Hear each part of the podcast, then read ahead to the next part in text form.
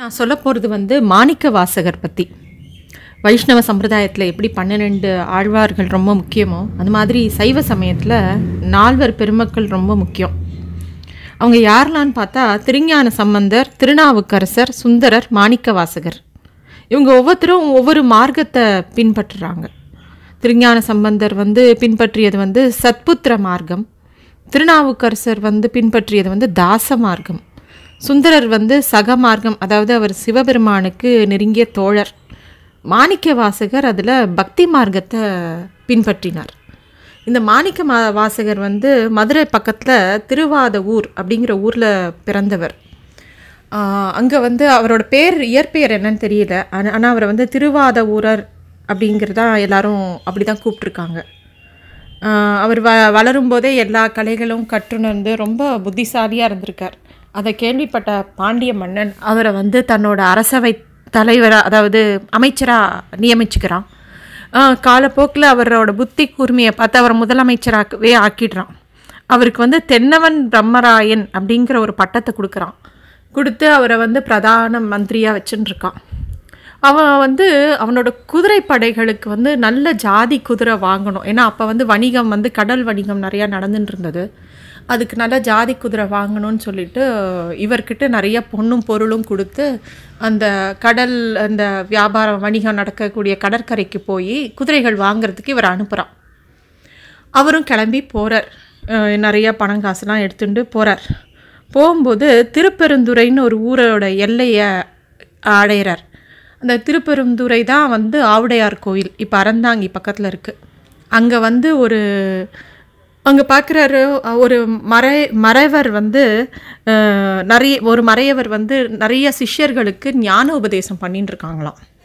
அதை பார்த்த உடனே இவர் வந்து அதை பார்த்த உடனே இவர் அதை பார்த்த உடனே இவருக்கு காந்தம் போல் இழுக்கிறது. இவரும் போய் அந்த சதஸில் போய் சபையில் போய் உட்காந்துக்கிறார் அங்கே உட்கார்ந்தோடனே அந்த மறையவர் சொல்கிற எல்லா ஞான உபதேசமும் இவருக்கு ரொம்ப பிரீத்தியாக இருக்குது எல்லாத்தையும் கேட்டுகிட்டே இருக்கார்.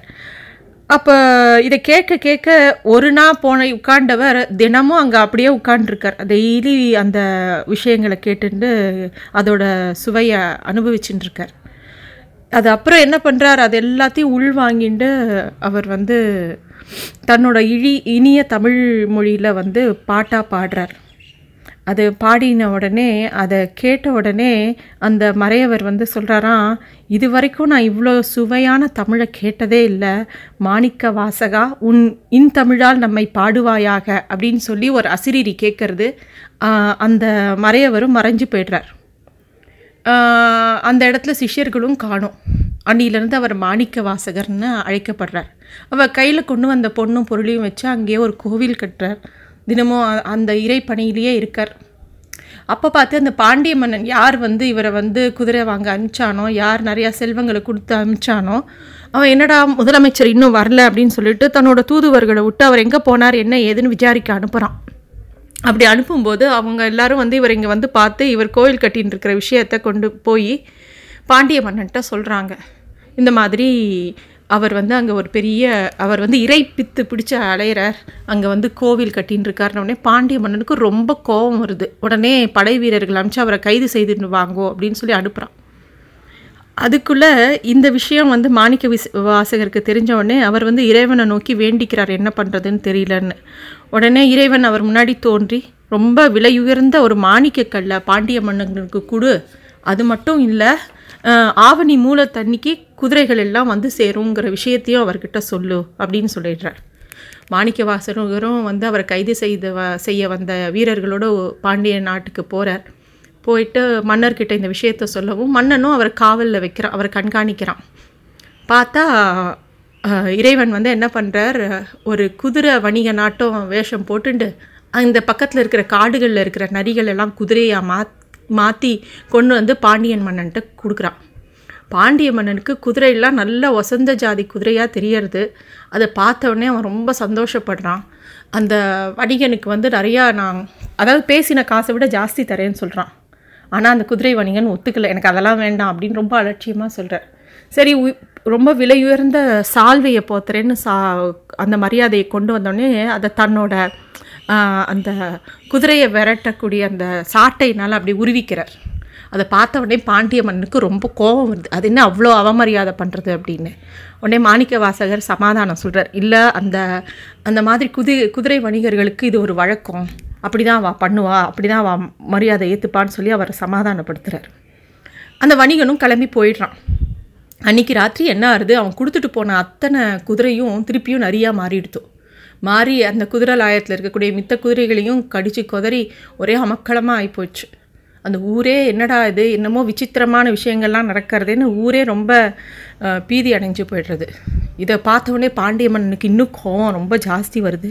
மாணிக்க வாசகரை கொண்டு வந்து வைகையோட சுடு மணர் பரப்பில் நிறுத்தி ரொம்ப கொடுமைப்படுத்துகிறான் அப்போ பார்த்து மாணிக்க வாசகர் வந்து ரொம்ப அந்த துன்பம் பொறுக்காமல் இறைவனை நோக்கி திருப்பியும் அழறார் பாடுறார்.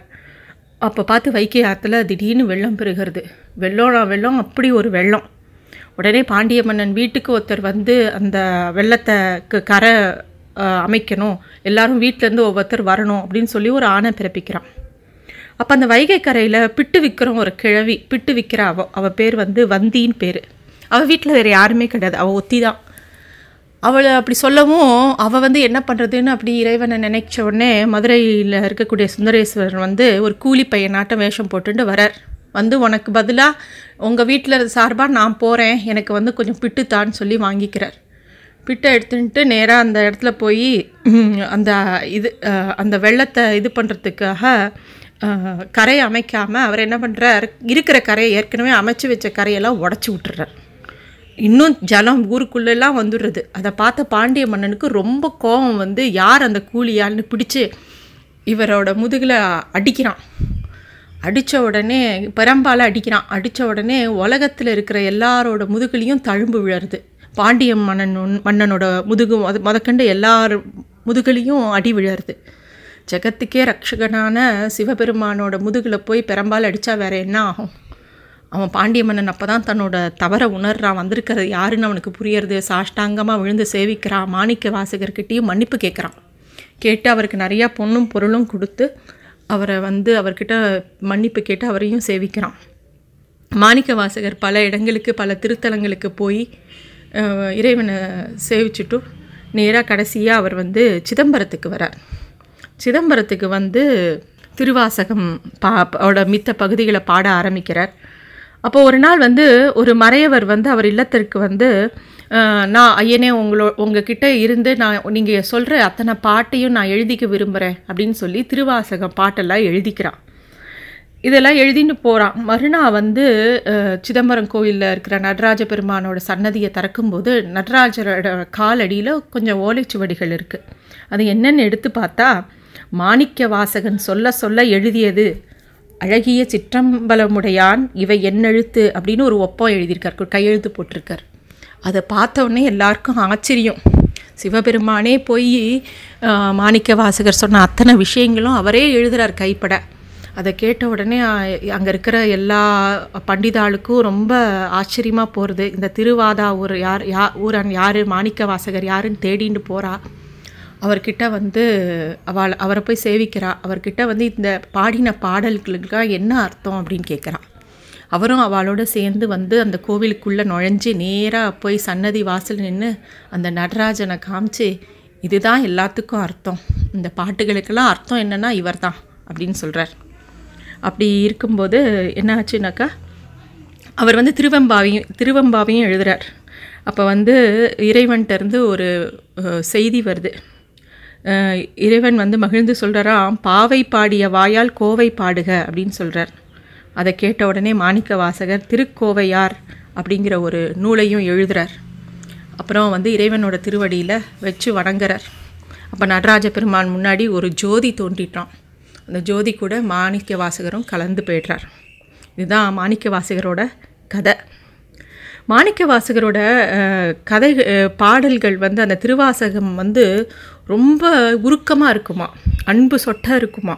திருவாசகத்திற்கு உருகார் ஒரு வாசகத்திற்கும் உருகார் அப்படின்னு ஒரு வாசகம் இருக்குது வெளிநாட்டிலேருந்து கிறிஸ்துவ சமயத்தை பரப்புறதுக்காக வந்த ஜியு போப் வந்து இந்த திருவாசகத்தை படித்து அதில் கரைஞ்சி போயிடுறார்.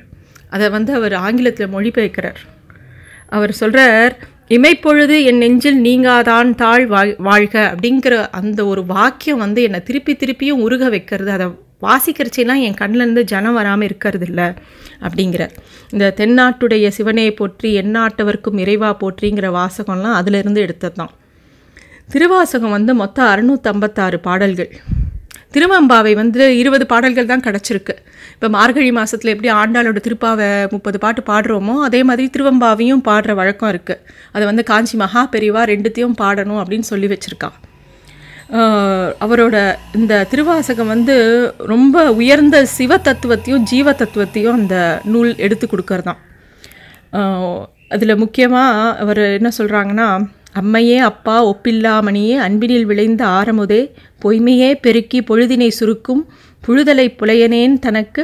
மெய்மையே ஆய சிவபதம் அளித்த செல்வமே சிவபெருமானே இம்மையே உன்னை சிக்கன பிடித்தேன். எங்கு எழுந்து அருள்வது இனியே அப்படின்னு சொல்லிட்டு. அதாவது அவருடைய எல்லாத்துக்கும் அவரோட அருள் தான் காரணம். அவன் அருளாலே அவன் தாழ் வழங் வணங்கினேன் அப்படிங்கிறது தான் மாணிக்க வாசகரோட முக்கியமான கருத்து. எல்லாரும் திருவாசகம் படிக்கணும்னு சொல்லிட்டு வேண்டிக்கிறேன். ரொம்ப நன்றி.